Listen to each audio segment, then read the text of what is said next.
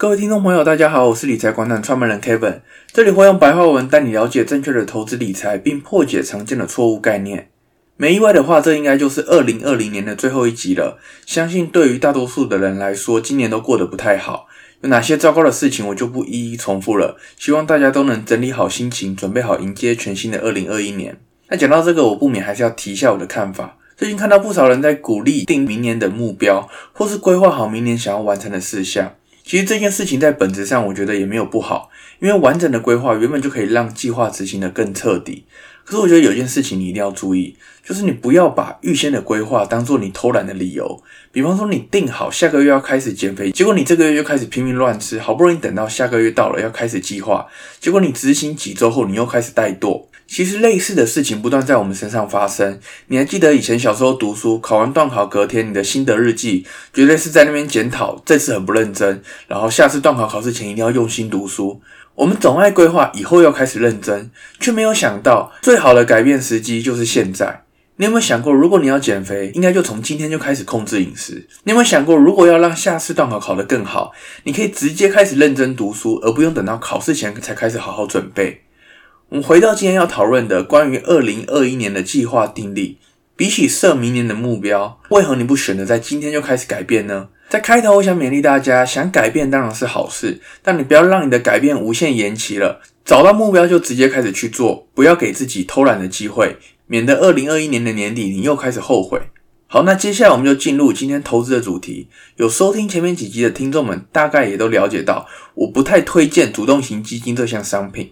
但近期我还是收到不少人询问我说：“诶，基金跟 ETF 之间到底有什么差别？”那我就想说：“好吧，那我就专门来跟大家介绍一下基金跟 ETF 好了。希望本集的说明能让你初步了解这两项商品。简单介绍完后，我会跟大家说明主动型基金落后的理由。那理由的话，内容会比较多，我大概会分成两集来做介绍。首先从定义开始讲起，广义的基金是指集合一群人的资金来扩大规模，由经理人来创造更好的绩效报酬。但广义的基金其实也包含 ETF，不过 ETF 比较特别的是，它是在股票市场中交易的基金，它的买卖方式跟股票几乎是一模一样的。ETF 的组成也是由好几家公司的股票依照设定好的选股逻辑而去做执行。而我们平常口中提到的基金，或是家人购买的这些基金呢，多数指的都是主动式的共同基金。这类型基金特色就是需要经过专门通路来做买卖，比如说银行啊、投信，甚至我们券商。那因为近年网络的兴起，多了一些像是巨亨网或是基富通的这种线上平台。那这些线上平台往往能提供更高的手续费折扣，甚至可以免收手续费。那听到这里，你也不要觉得免收手续费很划算啊。各位还记得主动型基金要收非常高的内扣成本吧？一般来说，这种主动型基金每年大概都要收取一点五趴到三趴以上的费用。那这个费用是直接隐含在净值里面，所以一般人都被扣得不痛不痒，所以常常会忽略这个内扣费用。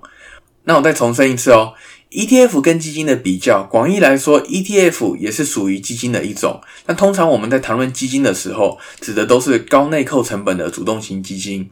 那接下来我就要介绍一下，为什么主动型基金长期下来会落后我所推荐的这个大盘型 ETF。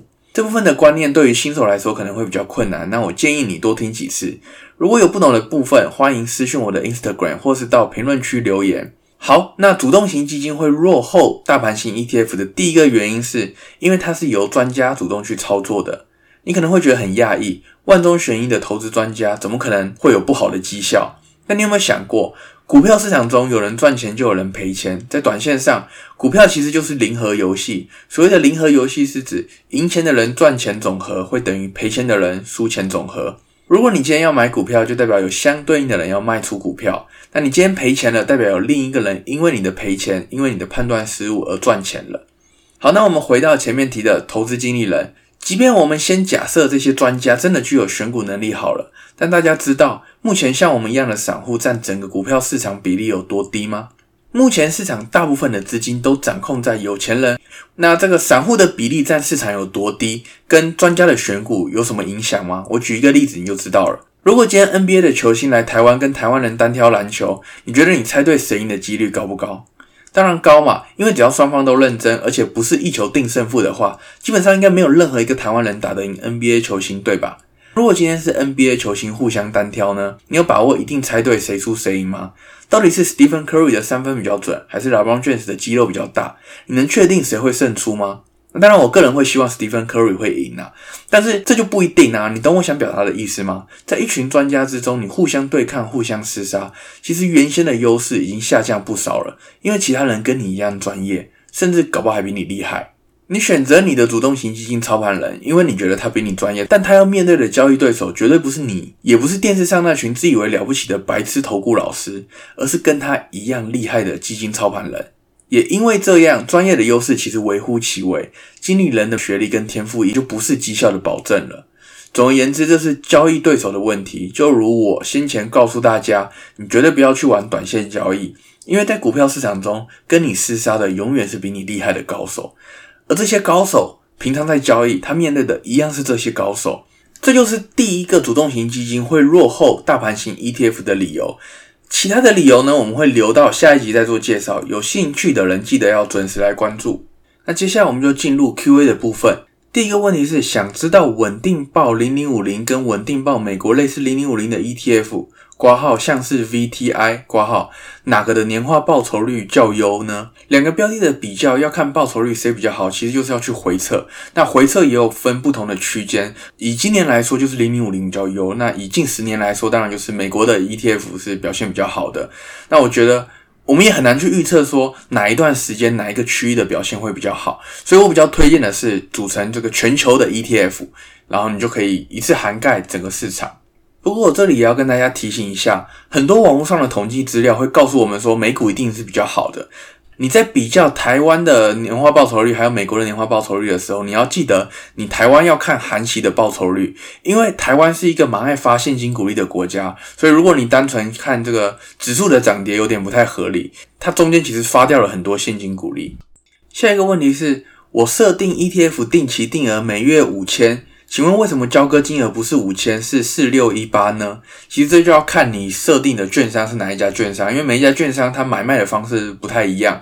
那最后又是，其实还是有不少读者来问我说，我对某某档 ETF 的看法，可能新出的 ETF 啊，或是过去台湾表现特别好的 ETF。